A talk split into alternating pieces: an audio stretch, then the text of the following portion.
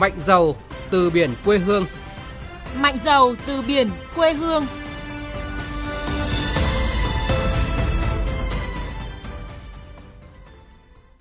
Thưa quý vị, thưa các bạn, Việt Nam đứng thứ 6 trong danh sách 10 nước trên thế giới chịu ảnh hưởng lớn nhất do biến đổi khí hậu. Trong bối cảnh đó, Việt Nam đã và đang tiên phong trong việc thực hiện các cam kết xanh được cộng đồng quốc tế đánh giá như là hình mẫu về một nước đang phát triển còn nhiều khó khăn nhưng đã có những đóng góp đi đầu cho ngôi nhà chung an toàn của nhân loại. Bám sát chủ trương định hướng của Đảng và Nhà nước, trong những năm qua, Petro Việt Nam đã tích cực nghiên cứu và chuẩn bị các bước để phát triển năng lượng tái tạo ngoài khơi bên cạnh hoạt động khai thác dầu khí truyền thống. Mời quý vị và các bạn nghe phóng sự của nhóm phóng viên Đài Tiếng nói Việt Nam nhan đề Petro Việt Nam đón sóng dịch chuyển năng lượng.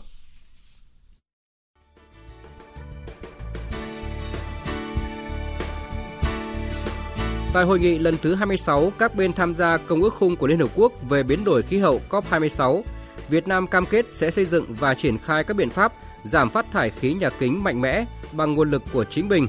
cùng với sự hợp tác và hỗ trợ của cộng đồng quốc tế để phấn đấu đạt mức phát thải dòng bằng không vào năm 2050. Phát biểu tại diễn đàn COP26, Thủ tướng Phạm Minh Chính nhấn mạnh Bằng nguồn lực của chính mình, cùng với sự hợp tác và hỗ trợ của cộng đồng quốc tế, nhất là các nước đang phát triển kể cả tài chính và chuyển giao công nghệ, trong đó thực hiện các cơ chế theo thỏa thuận Paris để đạt mức phát thải ròng bằng không vào năm 2050. Hơn 60 năm qua, Petro Việt Nam đã góp sức không nhỏ vào quá trình chuyển dịch năng lượng thông qua việc sản xuất và sử dụng các nguồn năng lượng tái tạo thay thế và loại bỏ dần nhiên liệu hóa thạch trong hệ thống năng lượng quốc gia. Sự chuyển dịch năng lượng theo kịch bản Net Zero của Petro Việt Nam đến năm 2030 sẽ dựa vào các trụ cột chính là tiết kiệm năng lượng, năng lượng tái tạo và điện khí hóa. Ông Lê Ngọc Sơn, Phó Tổng Giám đốc Tập đoàn Dầu khí Quốc gia cho biết. Việc phát triển các cái nguồn năng lượng tái tạo và sạch cũng là một chiều hướng phát triển quan trọng để đảm bảo cái sự bền vững của ngành dầu khí và đáp ứng yêu cầu về chuyển đổi kinh tế xanh. Thì đây là cái xu hướng tất yếu của nền kinh tế thế giới trong cái thời gian gần đây.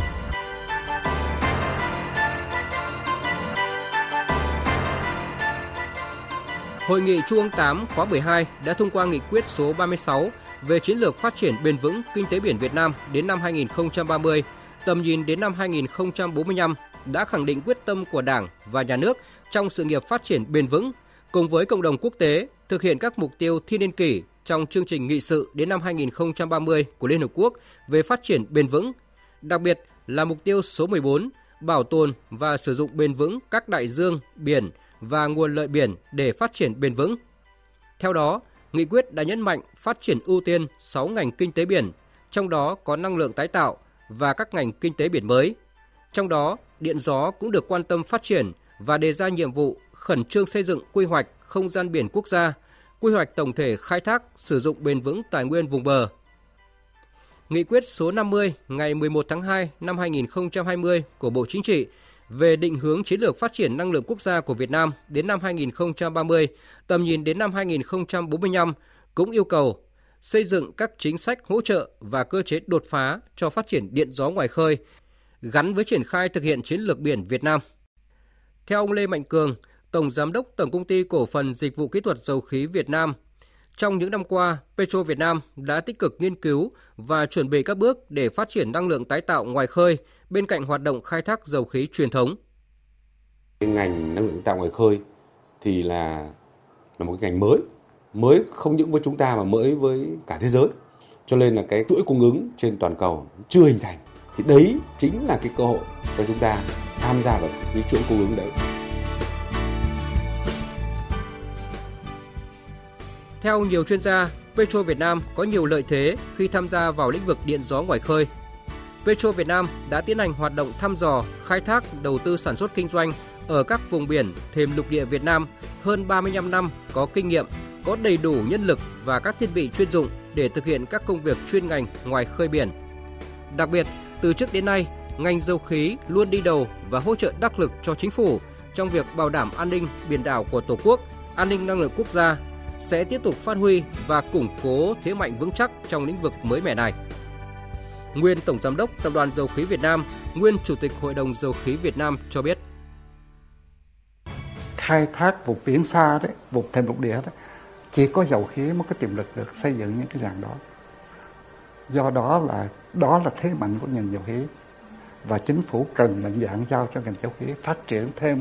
ngoài cái gọi là khai thác dầu khí là tận dụng để khai thác cái nguồn gọi là tài nguyên mà chúng ta là là gió và khí cũng như mặt trời. Vì đó là một cái diện tích rất lớn ở ngoài trên mặt biển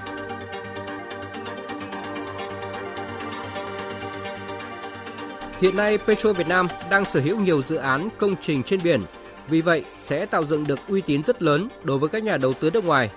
đặc biệt với quy mô tài chính, năng lực về khoa học công nghệ, hạ tầng, vật chất, kỹ thuật,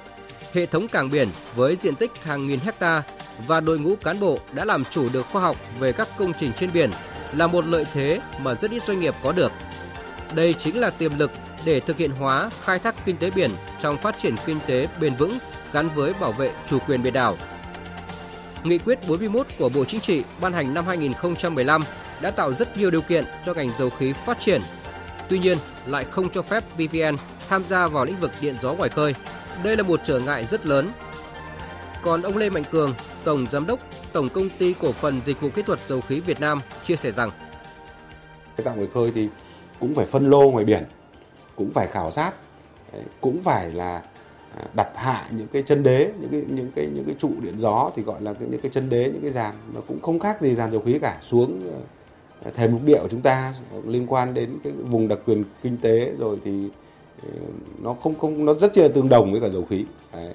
Thế nhưng mà rõ ràng là nó là một ngành mới thì cần phải có một cái cơ chế một cái hành lang pháp lý à, cụ thể cho nó thì nó mới phát triển mạnh mẽ được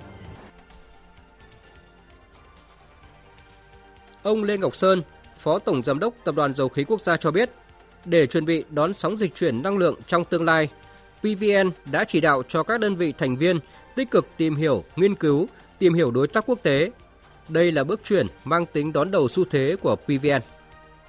Thì để thích ứng với cái nhu cầu năng lượng tái tạo và sạch, ngành dầu khí đã tăng cường đào tạo và phát triển nhân lực kỹ thuật liên quan thì đồng thời tham gia vào chuỗi cung ứng toàn cầu như làm dịch vụ điện gió ngoài khơi cho nước ngoài. Đấy trước mắt là mình chưa có cái hành lang pháp lý để làm ở trong nước thì mình làm ở nước ngoài làm làm dịch vụ. Và điển hình như là PTSC là một cái đơn vị thành viên của tập đoàn thì đã chủ động và rất khẩn trương trong thời gian qua và đã có được những các cái hợp đồng chế tạo các cái cấu kiện điện gió ngoài khơi. Dù đối diện với nhiều khó khăn thách thức, tuy nhiên Tập đoàn Dầu khí Việt Nam và các đơn vị thành viên đã và đang tích cực nắm bắt tình hình, nghiên cứu thị trường, xây dựng chiến lược kế hoạch hành động để chủ động đón đầu xu hướng chuyển dịch năng lượng. Ngoài điện gió, PVN cũng đang tập trung đầu tư mạnh mẽ cho năng lượng xanh. Không thể phủ nhận việc Petro Việt Nam sở hữu nhiều lợi thế để đi đầu trong làn sóng dịch chuyển năng lượng ở Việt Nam cả về cơ sở hạ tầng, làm chủ công nghệ. Điều quan trọng là cần có cơ chế chính sách và một hành lang pháp lý thông thoáng để tạo động lực cho sự phát triển này, đặc biệt với lĩnh vực phát triển điện gió ngoài khơi. 35 năm trước, người dầu khí đã từng vượt qua biết bao thăng trầm để tìm thấy dầu trong tầng đá móng nứt nẻ ở mỏ Bạch Hồ, nơi đã định danh cái tên Việt Nam trên bản đồ dầu khí thế giới. Và ngày hôm nay, trong hành trình dịch chuyển năng lượng, Petro Việt Nam cũng đang vượt sóng để niềm tin tiếp tục thắp lửa.